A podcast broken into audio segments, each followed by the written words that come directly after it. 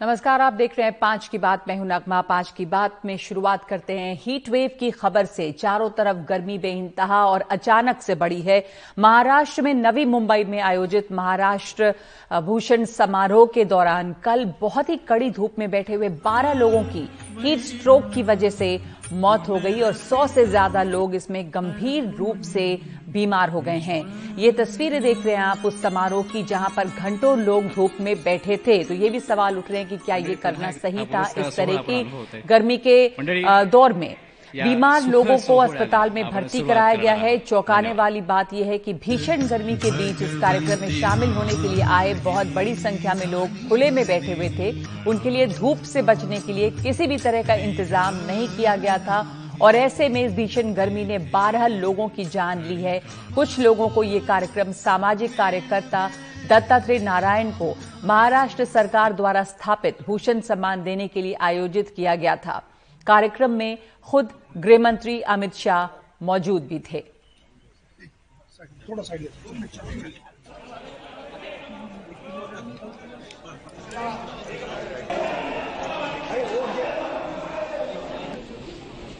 इस भीषण गर्मी में, इस खुले में कार्यक्रम किया गया। वहाँ पर लोग धूप में बैठे रहे। उनकी उनके लिए कोई इंतज़ाम नहीं हुआ था। हमारे सहयोगी पूजा भारद्वाज ने नवी मुंबई के उस मैदान में जाकर वहाँ जायजा लिया कि जहाँ पे इस भीषण गर्मी में हीट स्ट्रोक से 11 लोगों ने दम तोड़ दिया है। यहाँ पर हम उसी ग्राउंड पर हैं। एक बार आपको हम दिखा दें पीछे आप देखें स्टेज यहाँ पर है और 125 हेक्टेयर की ये ज़मीन मतलब करीब करीब 300 एकड़ की ये ज़मीन है। आप पूरा ये ग्राउंड देखें कितना बड़ा ये ग्राउंड है और आसपास आप देखें ये पहाड़ी इलाका है।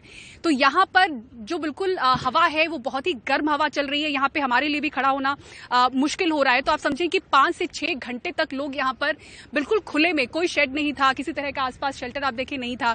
तो वहाँ पर पाँच से छह घंटे लोग इसी ग्राउंड पर बैठे रहे और जिस एंबुलेंस की बात हो रही है बीस से पच्चीस बताया जा रहा है ये भी आधिकारिक आंकड़ा हमारे पास नहीं है कि किस संख्या में एम्बुलेंसेज की यहाँ पर तैनाती थी। तो अगर किनारों में अगर एंबुलेंस की तैनाती थी तो वहाँ तक चलकर जाना क्योंकि छह घंटे तक बैठने के बाद उस भीड़ में पानी के टैंकर के पास बताया जाता है कि बहुत ज़्यादा भीड़ थी तो उस भीड़ में खड़े रहना उस भीड़ को छोड़कर निकलना और निक, आ, निकलने का यहाँ पर गेट की भी जो तैयारी थी बताया जाता है कि उस संख्या में उतने गेट निकलने के लिए आ, लोगों को निकलने में मुश्किल हो रही थी तो उस समय वहाँ पर चक्कर खाकर बहुत बड़ी संख्या में लोग गिरे और एंबुलेंस से उनको अलग अलग अस्पतालों में पाँच से छह अस्पतालों में ले जाया गया। सुरेश दास हैं यहाँ के स्ट्रिंगर हैं कार्यक्रम के दौरान थे इनसे भी तरह हम पूछते हैं। सुरेश जी आपने कल ग्राउंड पे क्या देखा था? देखिए कल जो यहाँ पर जो स्थिति थी जो कि टेम्परेचर करीब चालीस डिग्री के आसपास टेम्परेचर था और ये जो एरिया है ये जो खारघर जो है पूरा पहाड़ का साथ में रखा है और ये करीब सवा सौ हेक्टर जो जागा में फैला हुआ है हम्म। यहाँ आसपास जो कि पूरा गर्मी इतना भयंकर गर्मी था और इसके एक दिन पहले ही लोग जो है कि यहाँ पर आए और हम्म। एक दिन पहले ही यहाँ पे कार्यक्रम में लोग पहले से कई लोग आके इंतज़ार यहाँ पे पहले ही आके उनके जो अनुयायी है जो हाँ। आपस में धर्माधिकारी को जो मानने वाले लोग के भक्त है वो हाँ। महाराष्ट्र के अलावा बाहर से भी आए हुए थे और हम्म। आने के बाद यहाँ पर लगभग एक दिन पहले ही यहाँ पर आके सब ये जाली के पास यहाँ बैठे हुए थे और इसके बाद व्यवस्था थी यहाँ पर वहाँ यहाँ पर व्यवस्था अगर शासन की तरफ़ से देखने जाएगा तो फायर ब्रिगेड यहाँ पर पानी का सब रखा हुआ था। लेकिन उनके पास पहुँचे कैसा सवाल ये उनके पास पहुँचे कैसा? ये हाँ। सब साइड में रखा हुआ था पहुँचे कैसा? तो हम्म। चार एडमिनिस्ट्रेटर पूरा चार महापालिका का जिम्मेदार दिया गया था। महीनों से यहाँ करीब 400 से 500 अधिकारी लगे हुए थे।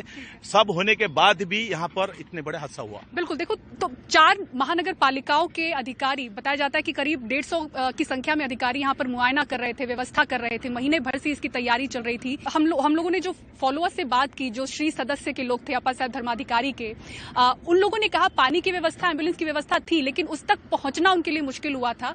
और चूँकि सब लोग एक साथ, इतनी कड़ी धूप में सब लोग चाह रहे थे कि जैसे ही प्रोग्राम खत्म हो तो निकल जाए तो निकलने की व्यवस्था के उसमें कुव्यवस्था समझ में आ रही है जहाँ तक हो।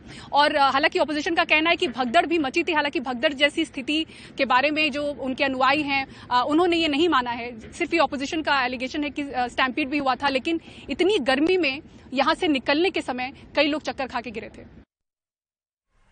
तो राज्य में विपक्ष के नेता उद्धव ठाकरे, अजित पवार और आदित्य ठाकरे भी बीमार लोगों का हाल जाने के लिए अस्पताल गए और इतनी गर्मी में दोपहर में कार्यक्रम आयोजित करने पर जो तमाम इंतज़ाम किए गए थे, उस पर सवाल उठाए। चौकशी करतील की नाही, कल्पना नाही, कारण जर का तुम्ही आपण जे आता म्हणालात, त्याप्रमाणे अमित शहानंच जर जायचं होतं म्हणून हा कार्यक्रम भर दुपारी घेतला गेला असेल, तर चौकशी कोण कोणाची करणार? परंतु निरपराध जीव गेलेले आहेत. उगाच हा एक चांगला कार्यक्रम. आणि आपल्याला सर्वांना अभिमान आहे आप्पासाहेब धर्माधिकारी धर्माधिकारी कुटुंबीय त्यांचं एकूण घराण्याची परंपरा. त्या कार्यक्रमाला केवळ तु, तुम्ही आपण जे सांगताय त्याप्रमाणे अमित शहाना वेळ नव्हता म्हणून दुपारची वेळ घेतली गेली असेल तर खरंच ये जो घटना हुई उसमें मेरे ख्याल से अभी तक 11 लोगों की मृत्यु हुई है। ये बहुत बड़ा यहाँ हादसा हुआ है। और बहुत से पेशेंट एडमिट किए हैं हॉस्पिटल में। उनके ऊपर उपचार चालू है। ऐसी घटना न होने के लिए जो खबरदारी लेनी चाहिए थी। वो ली है या नहीं ली है, उसकी पूछताछ होनी चाहिए, उसकी जाँच होनी चाहिए। तो सवाल उठाए जा रहे हैं इंतज़ाम पर और कहा जा रहा है कि इसकी जाँच होनी चाहिए, पूछताछ होनी चाहिए कि इतने ज़्यादा लोग यहाँ पर जमा थे, इतनी गर्मी में और उनके लिए कोई इंतज़ाम नहीं किया गया। ये जो गर्मी पड़ रही है, पहले आपको एक मैप के ज़रिए दिखाते हैं कि भारत में जो लू का कहर है, वो कहाँ कहाँ पर और किस तरह से बढ़ रहा है और किस तरह की चेतावनी दी गई है लू को लेकर। आज के लिए भी ऑरेंज अलर्ट है 18 अप्रैल के लिए ऑरेंज अलर्ट है अलग अलग जगहों पर 19 अप्रैल और 20 अप्रैल के लिए भी ऑरेंज अलर्ट जारी किया गया है, यानी कि इस समय यहाँ पर काफ़ी भयानक गर्मी रहेगी और तेज गर्म हवा जो चलती है, लू चलती है वो हो सकती है। इसलिए इसे लेकर सावधान रहना जो है, वो बहुत ज़रूरी है। तो हीट वेव पूरे देश में कई जगहों पर इस समय हीट वेव जैसे हालात हैं। देश भर में आने वाले समय में गर्मी और भी बढ़ेगी। लू के भी चलने की संभावना है। मौसम विभाग ने इसे लेकर अलर्ट जारी किया है। अगले तीन चार दिनों में बिहार में भीषण गर्मी की स्थिति रहने की संभावना है। बिहार के अलावा पश्चिम बंगाल, ओडिशा, तटीय आंध्र प्रदेश में भी लू चलने की संभावना है। कोलकाता सहित दक्षिण बंगाल के सभी जिलों में गुरुवार तक लू की स्थिति बनी रहेगी। और इसके अलावा पश्चिम बंगाल में गर्मी और लू का जो कहर है, यहाँ कई जिलों में तापमान 40 डिग्री से 42 डिग्री तक पहुँच गया है और ऐसे में यहाँ के स्कूलों और कॉलेजों में एक हफ़्ते की छुट्टी का ऐलान किया गया है। राज्य की मुख्यमंत्री ममता बनर्जी ने कहा है कि गंभीर लू की स्थिति को ध्यान में रखते हुए स्कूल, कॉलेज, विश्वविद्यालय सहित सभी शैक्षणिक संस्थान अब सोमवार से शनिवार तक बंद रहेंगे। मौसम विभाग ने अगले कुछ दिनों तक लू का प्रकोप जारी रहने की आशंका भी जताई है।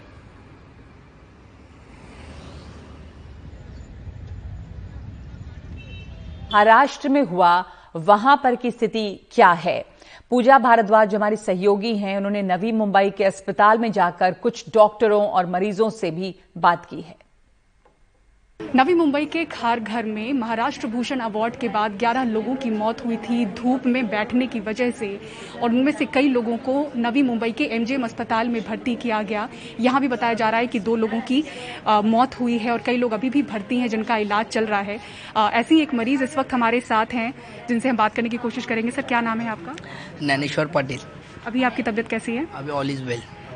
All is well क्या हो गया था? कल बताएँगे पूरा क्या सिलसिलेवार तरीके से कब पहुँचे थे आप? क्या हुआ था आपके साथ वहाँ पर? हम लोग सुबह में आ गए थे सिक्स थर्टी को वहाँ पे पहुँचे थे ग्राउंड पे। और इवेंट बहुत अच्छा हो गया वहाँ पे। सब खत्म इवेंट पूरा खत्म होने के बाद हम लोग घर पे निकले। तभी धूप बहुत था तेज मतलब ज़्यादा ही था। कितने घंटे तक बैठे थे वहाँ पर ग्राउंड में हम लोग साढ़े छः से अलेवन को स्टार्ट हो गया। इवेंट और वन ट्वेल्व एंड थर्टी को ख़त्म हो गया इवेंट करीब पाँच साढ़े पाँच घंटे आप घंटे यहाँ पे बैठे। थे तभी तक कुछ नहीं हुआ सब सही थे सब लोग। हाँ, है। फिर घर पे निकले तभी धूप से ज़्यादा धूप लगने के कारण चक्कर आ गई थी। तो आप वहाँ पर गिर गए थे निकलते मतलब, समय? हाँ निकल मैं रोड पे गिर गया मैं। वो ग्राउंड में नहीं थे रोड पे। थी ढंग की वहाँ पर पानी वहाँ की खाने पानी- की पानी की सब निकलने की सब सही थी एकदम। सही था सब।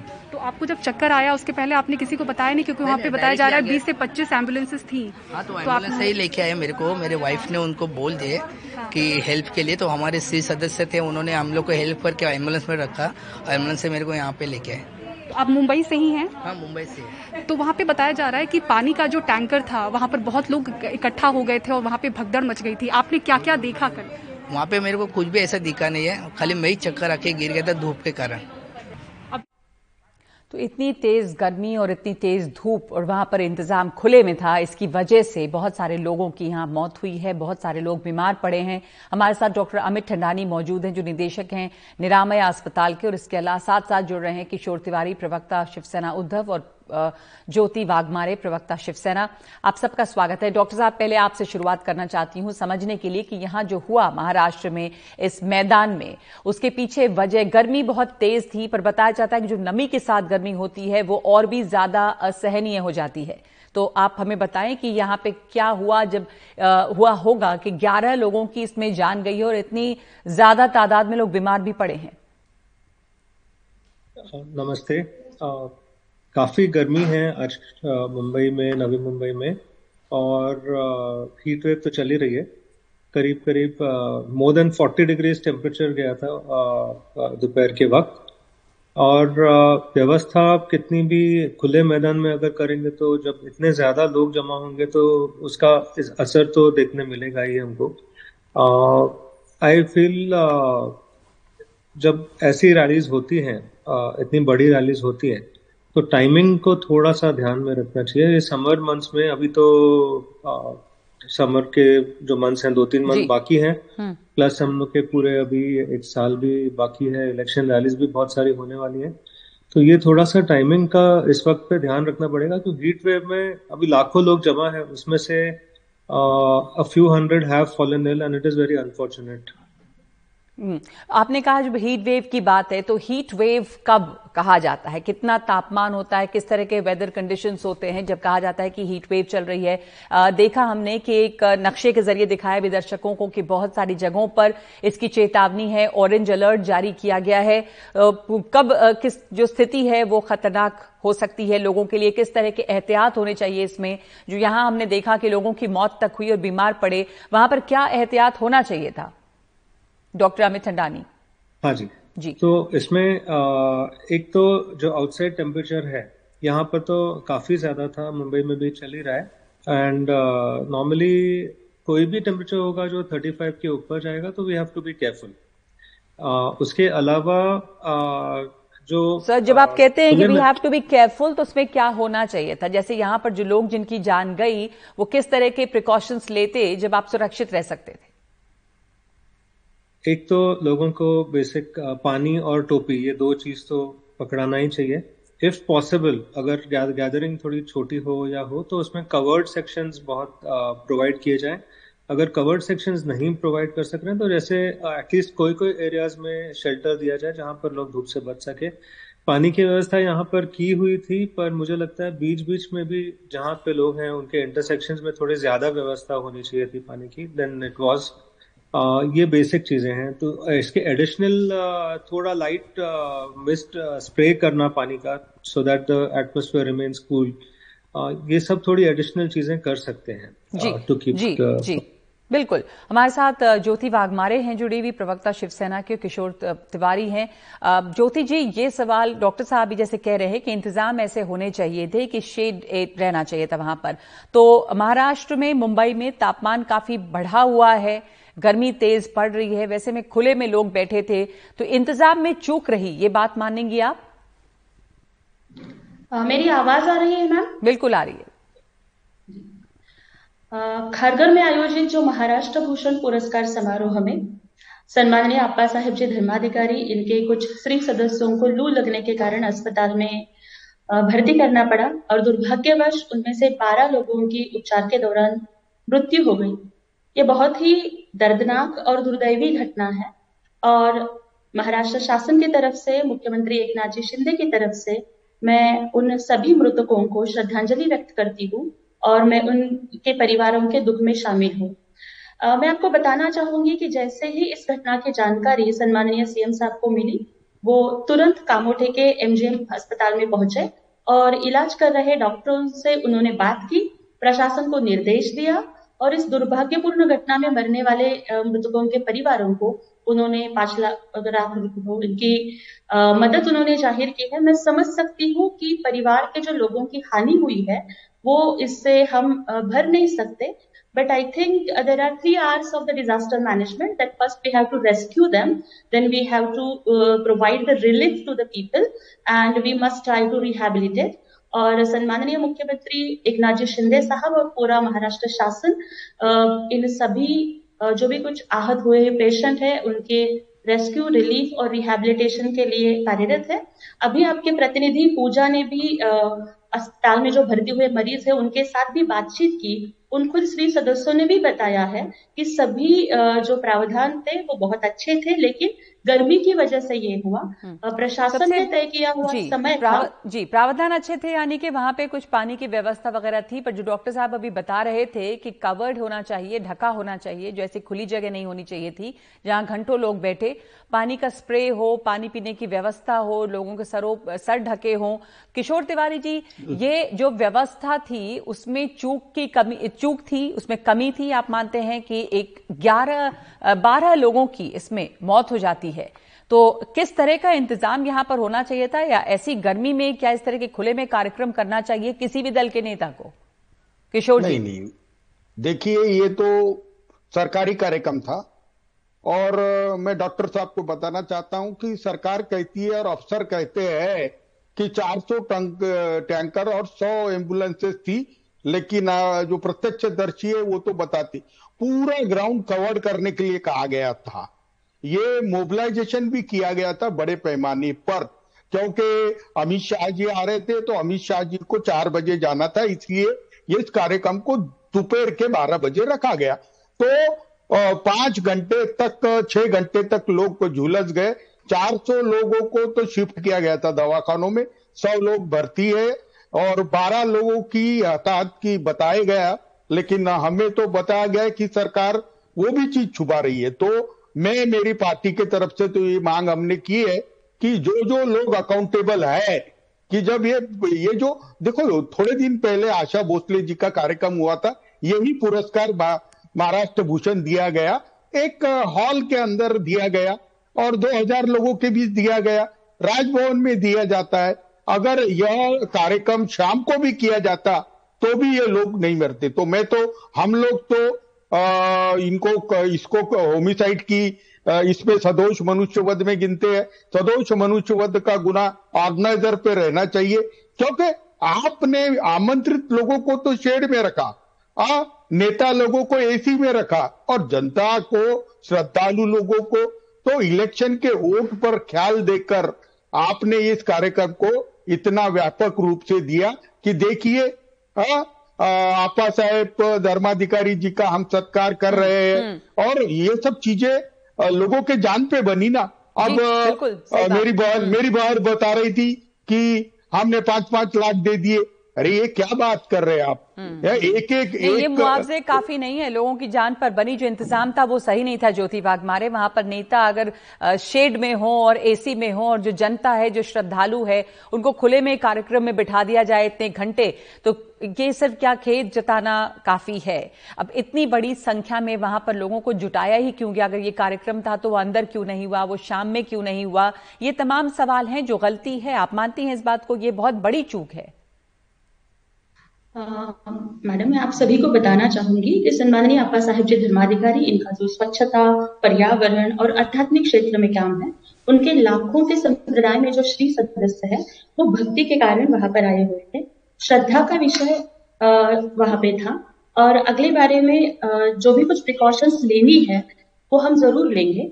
इस बार भी शासन की तरफ़ से सभी प्रिकॉशंस ली गई थी, लेकिन अचानक से लेकिन शासन की तरफ़ से प्रिकॉशन कैसे ली गई थी ज्योति जी? वहाँ पर लोग तो खुले में बैठे थे तो उन लोगों को पूरा का पूरा इलाका जो है वो ढका होना चाहिए था जैसे कि आमंत्रित लोगों के लिए तैयारी की गई थी जो आम जनता या श्रद्धालु हैं उनको भी हक है कि वही उनको इंतज़ाम मिले। सड़क ढका हुआ नहीं था मैडम लेकिन वहाँ पे पानी की सारी तरतूब की गई थी सभी एंबुलेंस वहाँ पे थी हमारी मेडिकल टीम नहीं नहीं एंबुलेंस थी पानी था सर के ऊपर उनके छत नहीं थी उनको ढका हुआ नहीं था कुछ भी उनको खुले में बिठाया गया था मैदान में। यही तो बात कहा जा रहा है ना कि आमंत्रित लोग जो थे वो छाव में थे जो श्रद्धालु और जो आम जनता है उनको खुले में छोड़ दिया गया था। नकबा जी एक बात ऐड करूँ? जी। और नकबा जी हाँ, कहिए कहिए। सरकार ने तेरह करोड़ अस्सी लाख का टेंडर निकाला शेड के लिए और एक भी शेड लगाया नहीं। आ, मुझे बताइए तेरह करोड़ रुपया शेड के लिए खर्चा किया और एक भी शेड बनाया नहीं। अगर शेड होता तो मुझे ऐसा लगता कि निष्पाप लोग नहीं मरते। हमें शर्म आनी चाहिए। हम स्टेज पर और टीवी पे आकर भी आ, हमारी गलती कबूल नहीं करते। मैं एक तो लाल कृष्ण अपने आटा ये थे लाल बहादुर शास्त्री थे हाँ? तो उन्होंने तो ऐसी जब घटना हुई थी तो राजीनामा दे दिया था। अकाउंटेबिलिटी तो अमित शाह जी की एक नाथ शिंदे जी और देवेंद्र फडणवीस जी की बनती है और यह घटना बहुत ज़्यादा पूरे महाराष्ट्र से लोग आए गए थे। और इसका मोबिलाइजेशन शासकीय तौर पे किया गया था। मैं कहता हूँ अगर आप कहेंगे कि अप्पा साहेब धर्माधिकारी का सत्कार महाराष्ट्र सरकार कर रही है चलो चलो चलो तो वहाँ पर एक दिन पहले से लोग आ गए थे लेकिन परेशानियाँ वही थी कि पानी के लिए अप्रोच नहीं था आ?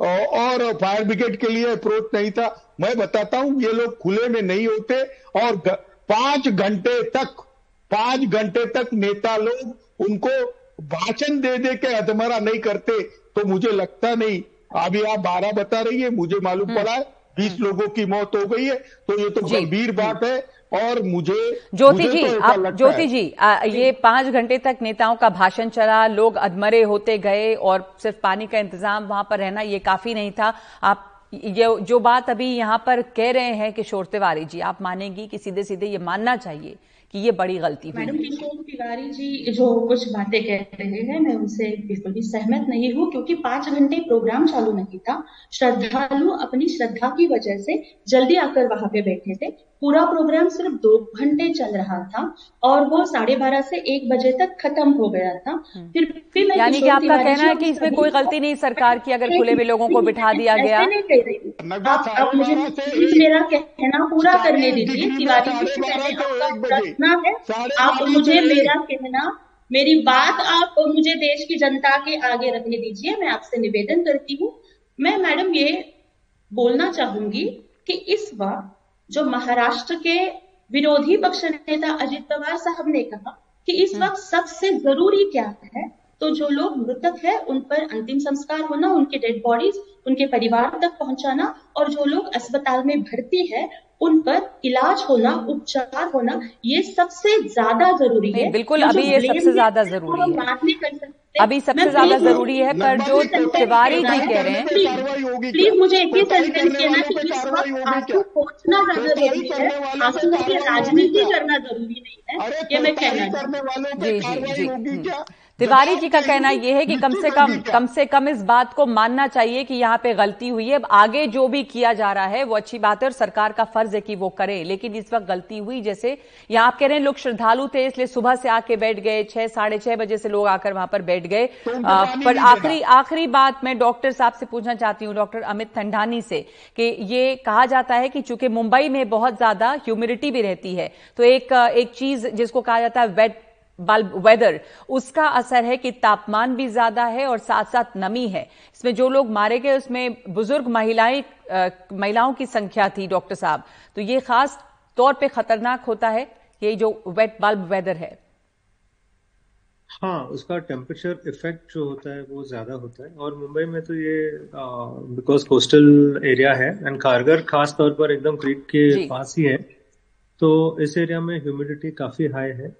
और उसकी वजह से इनफैक्ट uh, और भी ज़्यादा गर्मी का असर देखने मिलता है एंड फ्लूड लॉस भी ज़्यादा होता है इसमें बिकॉज़ हम्म। स्वेटिंग हम्म। काफ़ी होता है uh, एक और चीज़ है जो कर सकते हैं ऐसे केसेस में इज़ दैट uh, जो लाउड स्पीकर सिस्टम है उसमें से अनाउंसमेंट्स कंटिन्यूसली कर सकते हैं कि बहुत गर्मी है और आप सब पानी ज़्यादा पीजिए हम्म। और even some electrolyte solutions can be made available वो भी फ़ायदा बिल्कुल। धन्यवाद। ये तमाम चीज़ें करनी चाहिए थी। धन्यवाद आपका डॉक्टर साहब और आप दोनों का भी हमारे साथ शामिल होने के लिए इस चर्चा में। इस वक्त पाँच की बात में एक ब्रेक लेंगे हम और ब्रेक के बाद दूसरी खबर।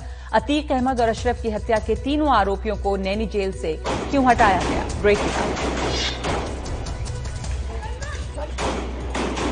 बंद करो टॉक बैक ओपन कर।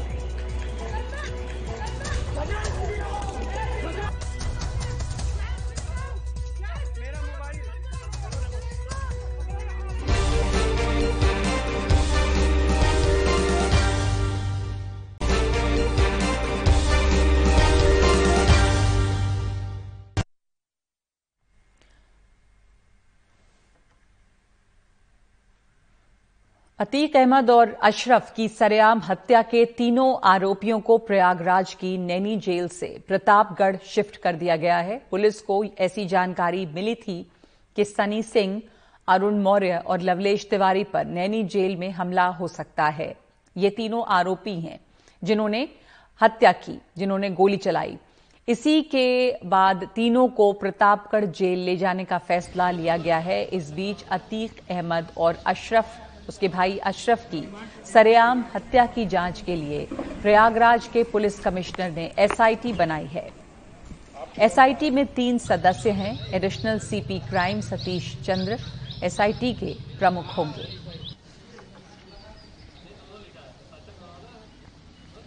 तो हमारे साथ जुड़ रहे हैं मेरे सहयोगी सौरभ शुक्ला। इस पर ताज़ा जानकारी जो भी इस मामले में मिल रही है, उसके साथ में बहुत सारे सवाल उठ रहे हैं। सौरभ, कल भी आपने सवाल ये उठाया था कि सुरक्षा में बड़ी चूक है, पुलिसकर्मी कम क्यों थे? पुलिस, पुलिसकर्मियों की संख्या घटा घटा दी गई थी और मेडिकल जाँच के लिए अस्पताल क्यों ले जाए गए ये तमाम चीज़ें सवाल हैं। अभी खबर ये आई कि ये जो तीनों हत्या के आरोपी हैं, इन लोगों को शिफ्ट किया जा रहा है। तो किस तरह का खतरा वहाँ पर बता रही है पुलिस जो इन्हें जेल, इनकी जेल को शिफ्ट किया जा रहा है। देखिए नगमा, इस पूरे मामले की आपने जैसे बताया, न्यायिक जाँच ऑर्डर कर दी गई है। न्यायिक जाँच इसलिए क्योंकि सुप्रीम कोर्ट में और हाई कोर्ट में इन्होंने एफिडेविट दी थी अंडरटेकिंग दी थी कि अतीक की सुरक्षा का पूरा इंतज़ाम रखेंगे। पुलिस की सुरक्षा में अतीक की हत्या हो जाती है। बहुत सोच समझ करके न्यायिक जाँच के आदेश दिए जाते हैं। हाईकोर्ट के जो चीफ जस्टिस हैं एक्स उनकी हेडेड कमेटी है। ऐसे में अगर मान लीजिए तीनों हत्यारे हैं, इन पर हमला हो जाता है या इन पर कुछ हो जाता है तो सवाल और बढ़ जाएँगे। यही वजह है कि यूपी पुलिस को इनपुट था कि नैनी जेल में इन हत्यारों को खतरा हो सकता है, क्योंकि जेल के अंदर अली है, जो दूसरा बेटा है अतीक का। तमाम शूटर्स या कुछ गुर्गे अतीक के जेल में बंद है, अपनी सजा काट रहे हैं। ऐसे में कोई मौका देख करके आ, कोई घटना हो सकती है कोई इन पर हमला हो सकता है यही वजह है कि इनको आज सुबह इनको प्रतापगढ़ जेल में शिफ्ट कर दिया गया है। वो अब इस वक्त जो तीनों आरोपी हैं अरुण मौर्य सनी सिंह और लवलेश तिवारी इस वक्त प्रतापगढ़ गढ़ जेल में एडमिट कर दिया गया है उनको वहाँ पर हैं और आज ये भी खबर आई थी कि पुलिस इनकी रिमांड लेगी लेकिन अभी तक एप्लीकेशन मूव नहीं किया पुलिस ने। हो सकता है कि मामला सेंसिटिव है तो पाँच बजे के बाद वो चाहेंगे कि कोर्ट खाली हो जाए, तब वो एप्लीकेशन मूव कर ले, क्योंकि कल भी उन्होंने साढ़े छः बजे के करीब इन तीनों को पेश किया था कोर्ट में। ये तीनों जो अपराधी हैं, तीनों जो हत्यारे हैं, वो इस वक्त जुडिशियल कस्टडी में है, जेल में है। पिछले अगले चौदह दिन वो जेल में रहने वाले हैं। इस मामले की अगली सुनवाई उनतीस तारीख को होनी है, लेकिन उससे पहले यूपी पुलिस इनको पूछताछ के लिए ज़रूर इनकी रिमांड लेगी। अब, सबसे बड़ी बात निकल करके सामने आई, और थोड़ी देर में हम एक बड़ी खबर भी देंगे। अभी हमारे अतीक के वकील से बात हुई है नकवा उनका कहना है कि मरने से पहले अतीक और अशरफ ने तीन पत्र लिखे थे। जिसमें उन्होंने कहा था अगर उनकी हत्या हो जाती है तो वो पत्र वो CJI chief justice of India chief justice of Allahabad high court और मुख्यमंत्री को एक चिट्ठी भेजेंगे बंद लिफाफे में। आ, और आ, उन्होंने पूछा उनके जो वकील उनका कहना है कि उस चिट्ठी के अंदर उस लिफाफे के अंदर क्या उन्हें नहीं पता है और अपने मरने की आशंका दोनों को थी। अतीक भी कह चुका था और मीडिया में अशरफ ने कहा था कि किसी बड़े पुलिस अधिकारी ने उत्तर प्रदेश के उसको कहा है कि तुम्हें दो हफ़्ते बाद निकालेंगे और तुम्हारा काम तमाम कर देंगे और उसने एक लिफाफा भी दिखाया था आ, अपनी जीप के अंदर से। तो उस लिफाफे में क्या था? उसने एक पत्र लिखा था और शायद उसने किसी अपने बहुत खास व्यक्ति को दिया कि आप हत्या के बाद इसको कोरियर कर दें। चीफ जस्टिस ऑफ़ इंडिया उसमें किसके नाम हैं? क्या राज हैं ये बहुत बड़ी खबर है। थोड़ी देर में हम इसको अपने दर्शकों को विस्तार से बताएँगे। हमने अभी आधिकारिक तौर पर अभी बात करनी है वकील से। तो अभी काफ़ी कुछ लेयर्स हैं जो इस केस में खुलनी बाकी है। तीनों जो आरोपी हैं उनसे पूछताछ चल रही है और इन आरोपियों ने आ, कहा है कि उनको माफिया डॉन बनना था लेकिन अभी तक ये ऑन रिकॉर्ड आकर के पुलिस ने नहीं कहा है। तो ये केस इतना आसान नहीं कि किसी को माफिया बनना था या कोई डॉन बनना चाहता था तो वो उसने उन्होंने प्लान किया। वो तीनों अलग अलग शहरों से आए उन्होंने शूटआउट को अंजाम दिया मीडिया वाले बनकर और वो चले उनको पुलिस ने पकड़ लिया आराम से वो हिरासत में आ गए।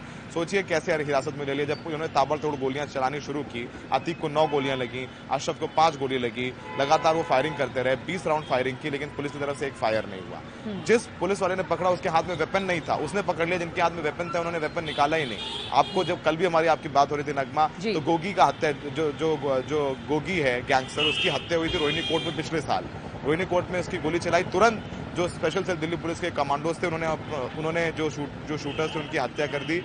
वेल विद इन राइट्स इन पुलिस वालों को अधिकार है कि अगर उनकी कस्टडी में, उन पर उनके जो जो उनकी कस्टडी में है, उनका आरोपी, उस पर अगर हमला होता है तो they are well within their rights to fire पर यूपी पुलिस ने वो नहीं किया अब हमें कुछ पुलिस के अधिकारी ज़रूर बोल रहे हैं कितना बहादुरी का काम किया उन्होंने पकड़ लिया सबसे बड़ा सवाल नगमा जो अब तक नहीं जिसका जवाब मिला है कि जो ये जो तीनों हत्यारे थे इन्होंने सरेंडर करते वक्त तो धार्मिक नारा नारा क्यों लगाया उस हम्म। उन्होंने हम्म। हिंदुओं का जो जो धार्मिक नारा है उन्होंने वो क्यों लगाया क्या वो चीज़ों को कम्युनलाइज करना चाहते थे या यूपी में माहौल खराब करना चाहते थे ये क्या उनकी मंशा थी? माफिया डॉन बनने की एक मंशा सामने आई जो यूपी पुलिस की तरफ़ से हम्म। कुछ सूत्रों ने बताया लेकिन दूसरी जो मंशा थी उसकी उसके पीछे क्या वजह है वो अब तक हमें नहीं पता चल सकी। बिल्कुल। धन्यवाद आपका सौरभ। आपने कहा कुछ देर में और खबर बड़ी खबर भी हम, हम हमारे पास आ सकती है।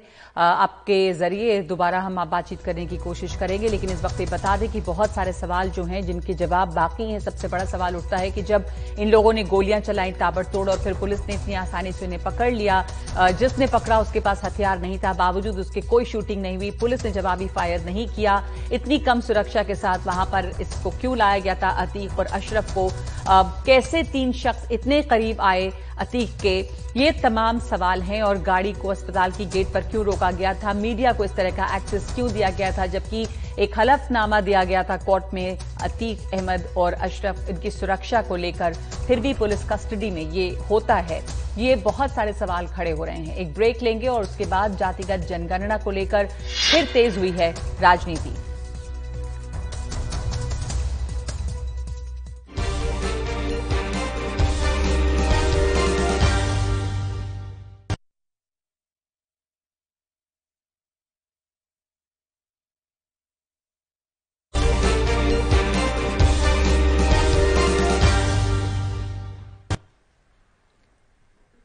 ओबीसी को लेकर राहुल गांधी के बयान पर उन्हें दो साल की सजा हुई है और उनकी सांसदी चली गई। लेकिन अब इसी मुद्दे को लेकर पूरा विपक्ष बीजेपी को घेरने की तैयारी कर रहा है। राहुल गांधी ने कल कर्नाटक में अपनी सभा के दौरान पीएम मोदी को चुनौती देते हुए कहा कि अगर हिम्मत है तो 2011 में जो जनगणना हुई, उसमें ओबीसी को लेकर जो आंकड़े आए थे, उसे सार्वजनिक करें।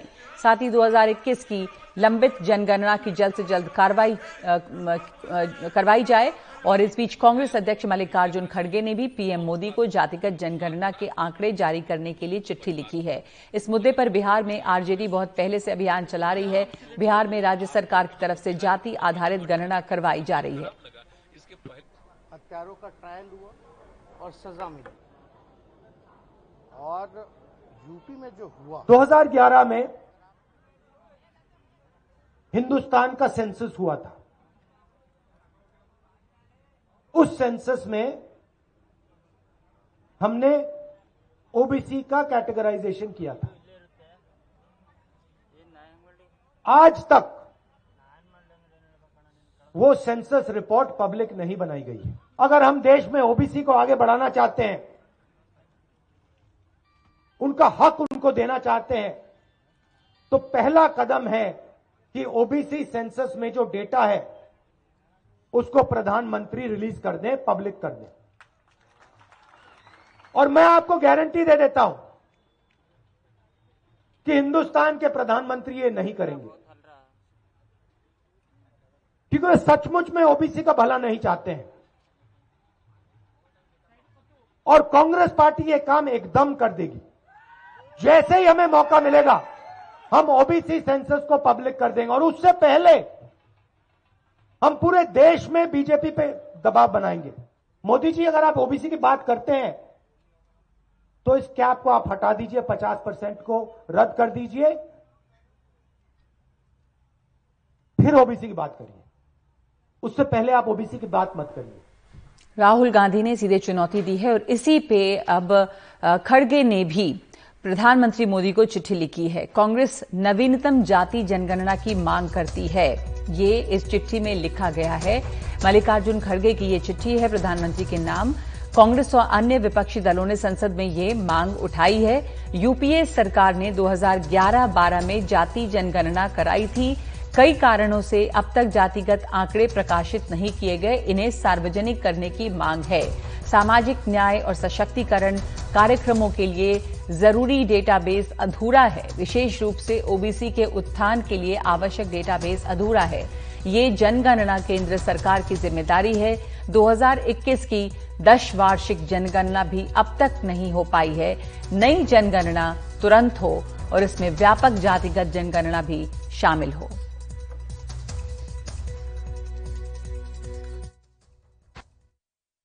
जाति आधारित गणना तो हम लोग कर रहे हैं। लेकिन जाति आधारित जनगणना की मांग तो हम लोग किए थे ना। आज जो पहले से हो रहा था तो बराबर न कहते हैं कि 2011 में मेन जनगणना के बाद फिर उसका एक काम किया गया। लेकिन वो तो जारी उसको तो नहीं किया गया। चालू नहीं किया नहीं, नहीं किया गया। इन्फॉर्म नहीं किया गया। जारी नहीं किया गया। उसके बारे में ये पता चला कि ठीक नहीं हुआ था।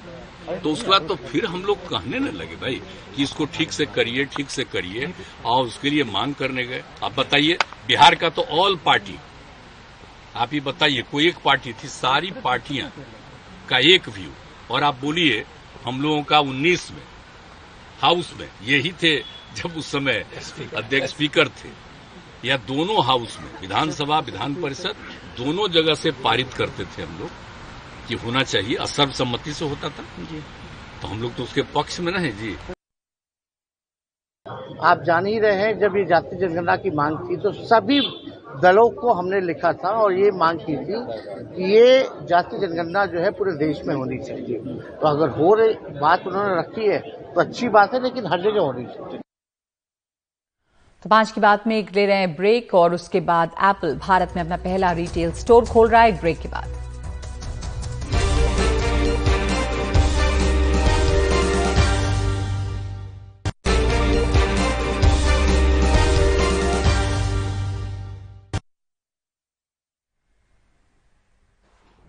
एप्पल भारत में अपना पहला रिटेल स्टोर खोलने जा रहा है। ये मुंबई के बांद्रा कुर्ला कॉम्प्लेक्स में होगा और इसी वजह से इसे एप्पल बीकेसी का नाम दिया गया है।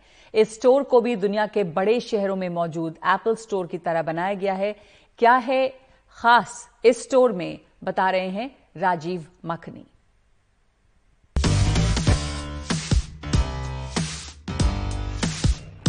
So here it is, the first ever Apple retail store in India.